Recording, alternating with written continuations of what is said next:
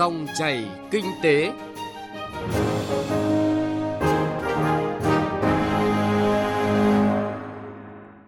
Biên tập viên Hà Nho và Bảo Ngọc xin chào quý vị và các bạn. Quý vị và các bạn đang nghe dòng chảy kinh tế trên kênh Thời sự VOV1 của Đài Tiếng Nói Việt Nam. Chương trình hôm nay có những nội dung đáng chú ý sau. Xu hướng lãi suất năm 2023 phỏng vấn Tổng Giám đốc Ngân hàng Thương mại Cổ phần Ngoại thương Việt Nam Vietcombank về định hướng tín dụng trong năm nay. Doanh nghiệp FDI hiến kế để tạo điểm nhấn cho công nghiệp của Long An.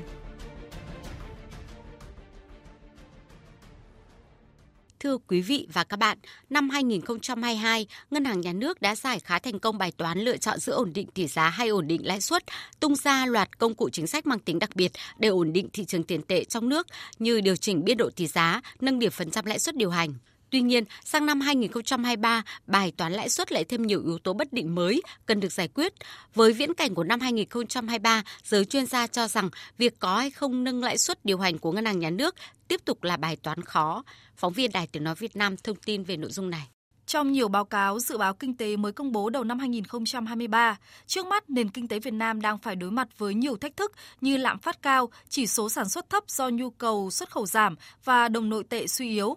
Bên cạnh đó, mặc dù thu hút FDI duy trì góp phần làm dịu tỷ giá hối đoái ở một mức độ nhất định,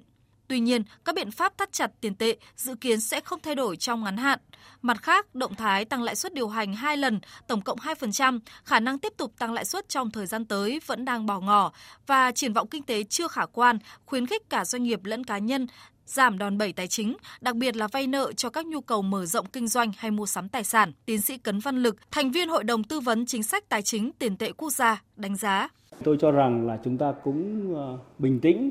ờ, yên tâm hơn bởi vì chúng tôi dự báo rằng kể cả trong bối cảnh sắp tới Fed còn tăng lãi suất thì nó sẽ dịu dần. Dựa trên các yếu tố bất lợi, nhiều chuyên gia cho rằng ngân hàng nhà nước nhiều khả năng sẽ không đặt mục tiêu tăng trưởng tín dụng cao như các năm trước là 14%. Về lãi suất, hiện nay mức lãi suất điều hành của Việt Nam chỉ mới ngang bằng so với thời gian cao điểm đại dịch COVID-19. Hơn nữa, Cục Dự trữ Liên bang Mỹ Fed vẫn đang có kế hoạch tăng lãi suất điều hành trong năm 2023 với mức đỉnh kỳ vọng là 5,1%. Vì vậy, nhiều khả năng ngân hàng nhà nước sẽ tiếp tục tăng lãi suất trong nước, trong khi dự trữ ngoại hối cần được hạn chế sử dụng để can thiệp vào tỷ giá hối đoái trong dài hạn. Tiến sĩ Phạm Chí Quang, vụ trưởng vụ chính sách tiền tệ Ngân hàng Nhà nước cho biết. Cái việc là chúng ta giảm cái mặt bằng lãi suất trong thời gian tới là những cái nỗ lực rất lớn của ngành. Chúng tôi sẽ cố gắng tham mưu với cả ba lãnh đạo ngân hàng nhà nước để điều hành làm sao duy trì được cái ổn định mặt bằng lãi suất thị trường và chỉ đạo các tổ chức tín dụng cố gắng tiết giảm chi phí ờ, để làm sao chúng ta có được cái điều kiện, có cái năng lực tài chính để có thể ờ, giảm cho những cái đối tượng khách hàng ờ, phù hợp với cả các cái khẩu vị rủi ro cũng như là mục tiêu kinh doanh của các tổ chức tín dụng trong thời gian tới và đây là một trong những nhiệm vụ rất là quan trọng xuyên suốt của ngành ngân hàng trong diễn biến mới nhất từ đầu tháng 2, hàng loạt ngân hàng như Agribank, Techcombank, Vietinbank, Sacombank, MB, Liên Việt Postbank đã công bố các chương trình giảm lãi suất, các gói tín dụng ưu đãi với mức lãi suất thấp hơn khoảng 1 đến 3% một năm. Vietinbank công bố triển khai gói ưu đãi lãi suất có quy mô 10.000 tỷ đồng áp dụng cho các doanh nghiệp nhỏ và vừa lần đầu vay vốn tại Vietinbank. Vietcombank cam kết giảm 0,5% lãi suất cho tất cả các khách hàng có dư nợ hiện hữu và phát sinh mới ngay từ đầu năm 2023. BIDV triển khai gói vay ngắn hạn với quy mô 30.000 tỷ đồng. Ở nhóm tư nhân, nhiều ngân hàng đã tiên phong giảm lãi suất. Từ ngày 10 tháng 2, MB giảm 1% lãi suất cho khách hàng doanh nghiệp có doanh thu dưới 100 tỷ đồng. Trước đó, Ngân hàng Bưu điện Liên Việt cũng có chương trình giảm lãi suất cho vay để hỗ trợ khách hàng là doanh nghiệp, người dân. Ngân hàng VPBank dành ra nguồn vốn 7.000 tỷ đồng cho doanh nghiệp vay với lãi suất ưu đãi. Ông Đào Gia Hưng, Phó Giám đốc khối doanh nghiệp vừa và nhỏ Ngân hàng VPBank cho biết. Dành ra là một nguồn vốn là 7.000 tỷ đấy, để cho các doanh nghiệp vừa và nhỏ có thể tiếp cận được vốn. Cái nguồn vốn 7.000 tỷ này là sẽ được cung cấp với cái mức lãi suất uh, giảm từ 0,5 đến 1,5%. Ờ, cao nhất là 1,5% dành cho các doanh nghiệp ở mọi thành phần và mọi quy mô, kể cả siêu nhỏ, vừa và nhỏ. Dự báo áp lực đối với mặt bằng lãi suất trong nước có thể kéo dài cho đến quý 2 năm nay, sau đó có thể giảm đáng kể khi Cục Dự trữ Liên bang Mỹ Fed giảm tốc độ tăng lãi suất. Đây cũng là điều Ngân hàng Nhà nước có thể xem xét ưu tiên mục tiêu ổn định mặt bằng lãi suất để hỗ trợ doanh nghiệp và nền kinh tế. Khi hàng loạt quốc gia trên thế giới đồng loạt tăng lãi suất, Việt Nam khó có thể đi ngược lại dòng chảy chung. Thách thức này đã được nhận diện rõ, vấn đề lúc này là đối sách để ứng phó. chủ động linh hoạt để thích ứng từng diễn biến thị trường và quyết tâm đặt mục tiêu duy trì một mặt bằng lãi suất ổn định, chấp nhận được là định hướng điều hành của Ngân hàng Nhà nước trong thời gian tới.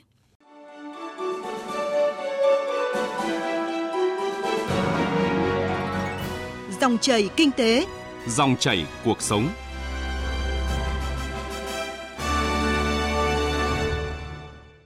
Xin thông tin thêm với quý vị và các bạn, tại chỉ thị số 01 của Ngân hàng Nhà nước về tổ chức thực hiện các nhiệm vụ trọng tâm của ngành ngân hàng trong năm 2023, Ngân hàng Nhà nước định hướng tăng trưởng tín dụng năm tới khoảng 14 đến 15%. Như vậy, với quy mô tín dụng toàn nền kinh tế vào cuối năm 2022 ước đạt hơn 11,9 triệu tỷ đồng, lượng tín dụng các ngân hàng có thể cho vay thêm trong năm 2023 sẽ rơi vào khoảng 1,67 đến 1,79 triệu tỷ đồng. Về định hướng tín dụng của ngân hàng trong năm nay, phóng viên Đài Tiếng Nói Việt Nam phỏng vấn ông Nguyễn Thanh Tùng, Tổng Giám đốc Ngân hàng Vietcombank. Mời quý vị và các bạn cùng nghe. Thưa ông, ông có thể cho biết xu hướng dòng chảy tín dụng từ đầu năm 2023 đến nay như thế nào không ạ? Vấn đề chủ yếu hiện nay các ngân hàng cũng đang khá là thận trọng do việc là cái nhu cầu từ người mua cuối cùng nó khá là thấp. Cho nên mặc dù là hiện nay thì các ngân hàng cũng đang rất là khuyến khích nhưng mà cái lượng người mua nhà à, nó khá là thấp và do vậy thì à, cái giá bất động sản ở trên thị trường nó đã có xu hướng rất là hạ và người dùng người người mua nhà cuối cùng thì họ cũng mong muốn rằng là à, để xem rằng cái mức giá mà họ mua nó nó, nó không phải nó đang dò tìm cái đáy của nó ở đâu. Thế và như vậy nhu cầu về vay tín dụng trong dịp đầu năm này đã khá là thấp. Và chưa kể rằng cũng do cái thời vụ thường là sau Tết Nguyên đán thì người dân người ta có xu hướng là chưa đi vay vội đang còn chờ đợi cho nên rằng là ngay cả trong quý 1 này thì tín dụng nói chung và tín dụng bất động sản thì nó vẫn rất, rất là trầm lắng và chúng ta cũng sẽ nhìn thấy rằng khả năng sắp tới đẩy mạnh cái hoạt động này nó cũng chưa được nhanh về vấn đề lãi suất thì không chỉ riêng cho lĩnh vực bất động sản mà nhiều doanh nghiệp cho rằng là mặt bằng lãi suất cho vay hiện nay khá cao. Vậy ngân hàng có định hướng gì để có thể giảm lãi suất cho vay nói chung không ạ, thưa ông? Thực tế thì uh, ngay ở Thủ tướng Chính phủ thống đốc ngân hàng nhà nước cũng đã có những cái ờ, yêu cầu các ngân hàng thương mại giảm lãi suất. Nhưng mà chúng ta cũng biết rằng nó có những yếu tố nó rất là khách quan và nó cũng tác động rất là lớn. Chẳng hạn như chúng ta thấy lãi suất trên thế giới rồi lạm phát trên thế giới nó rất là cao như vậy. Ờ, và riêng ví dụ lãi suất của đồng đô la Mỹ chúng ta đã thấy nó tăng khoảng 3 4 phần trăm và vẫn chưa hết cái nhịp tăng. Thế do vậy mà có nó, nó so với năm ngoái nó có tăng thêm vài phần trăm thì tôi vẫn đang thấy rằng mức lãi suất ở trong nước của chúng ta còn thấp hơn rất nhiều so với mức lãi suất trên thế giới. Nói như vậy không có nghĩa rằng là ngân hàng muốn neo cái lãi suất cao bởi vì thực tế ra lãi suất hiện nay thị trường lãi suất có thể nói nó đã là một cái thị trường cạnh tranh à, cho nên rằng là các ngân hàng luôn luôn mong muốn là có một cái mức lãi suất hợp lý nào đó khách hàng có thể chịu đựng được và đồng thời ngân hàng có hiệu quả à, và cũng lại phải cạnh tranh lẫn nhau giữa các ngân hàng bởi vì khách hàng có quyền lựa chọn họ vay ở đâu mà có mức lãi suất tốt nhất và đồng thời rằng là các ngân hàng cũng vẫn có hiệu quả thì người ta mới có thể làm được các cái khoản tín dụng. Thế do vậy mà tôi nghĩ rằng là trong nửa đầu năm có thể mức lãi suất nó vẫn còn duy trì ở mức cao. Nhưng cuối năm khi tình hình thế giới lạm phát thế giới nó giảm bớt, lãi suất cũng đang có xu hướng bắt đầu giảm xuống thì lúc đó chúng ta có thể nghĩ đến là cái việc là lãi suất trên thị trường nói chung và kể cả là lãi suất trên à, cho bất động sản nói riêng nó sẽ thấp xuống và lúc đấy thì chúng ta có thể rằng là cái khả năng tiêu thụ cho cái thị trường bất động sản và hàng hóa bất động sản nó sẽ tốt hơn. Bất động sản nó là cũng là một cái ngành nó khá là đặc thù bởi vì rằng là à, các các cái tài sản đảm bảo của nó nó là có tính chất hữu hình và là là tài sản là vật lý. Thế do vậy mà nó lại là một cái tài nguyên rất là hữu hạn, nó không sinh thêm ra được thế cho nên là chúng ta thấy trong suốt thời gian dài vừa qua thì bất động sản có xu hướng là sẽ tăng lên. Có những lúc nó sẽ ngủ đông đỉnh đốn, nhưng dần dần nó sẽ phát triển. Vấn đề ở đây rằng là cái tính thanh khoản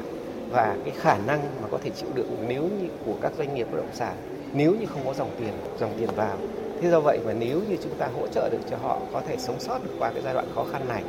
thì về sau trong vòng vài năm tới thì thị trường lúc đó nó ấm lên kinh tế phát triển lên và bất động sản nó lại trở lại cái nhịp bình thường thì lúc đó có thể rằng là nó sẽ tháo gỡ được về tín dụng bất động sản thì thời điểm đầu năm đều có xu hướng tăng thấp, còn năm nay ông dự báo sẽ như thế nào? Uh, so với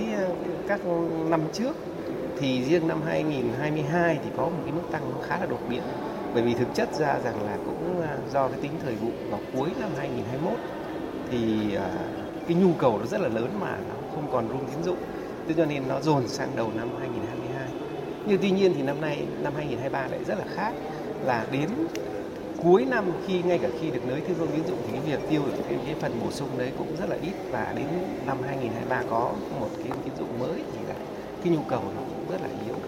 Và trong giai đoạn hiện nay mà nếu tập trung cho các doanh nghiệp chủ yếu là tập trung cho các doanh nghiệp sản xuất xuất nhập khẩu. Tôi dự kiến rằng là trong quý 1 thì mức tăng tín dụng của toàn ngành cũng như là của ngân hàng chúng tôi chắc dưới 5%. Vâng, xin trân trọng cảm ơn ông.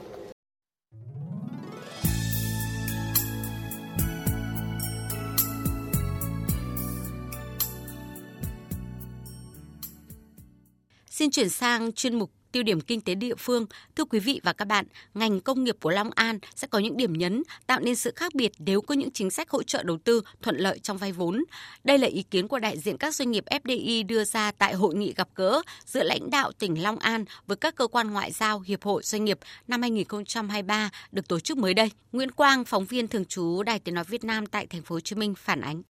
Theo ông Inoue Koji, trưởng nhóm doanh nghiệp Nhật tại Long An, Nhật Bản là một trong năm quốc gia đầu tư mạnh mẽ vào Long An. Bên cạnh môi trường đầu tư thuận lợi, doanh nghiệp kiến nghị tỉnh cần tháo gỡ những khó khăn như hệ thống thuế cần khách quan công bằng nhất quán, bởi vẫn còn một số doanh nghiệp gặp khó khăn trong khai thuế, truy thu thuế vân vân, gây phát sinh chi phí ngoài kế hoạch. Còn ông Choi Pundo, Chủ tịch Hiệp hội Thương mại Hàn Quốc cho biết, Hàn Quốc là quốc gia đứng thứ hai trong gần 40 quốc gia và vùng lãnh thổ đầu tư vào Long An với trên 200 dự án, tổng vốn đầu tư gần 940 triệu đô la Mỹ. Chỉ tính riêng trong năm 2022, Hàn Quốc có thêm 6 dự án đầu tư mới với tổng vốn đầu tư hơn 122 triệu đô la Mỹ. Ngoài những khó khăn trong thủ tục đất đai liên quan khu công nghiệp Long Hậu, chính sách thủ tục giảm giá nước sinh hoạt, nước sản xuất cho khu công nghiệp, doanh nghiệp rất quan tâm đến chính sách ưu đãi cho ngành công nghiệp phụ trợ, linh kiện phụ tùng. Bên cạnh đó, ông Choi Pundo cho rằng nếu Long An có những hỗ trợ phù hợp về chính sách đầu tư, nhất là thuận lợi trong vay vốn, thì đây sẽ là lĩnh vực tạo điểm nhấn cho công nghiệp của tỉnh trong tương lai.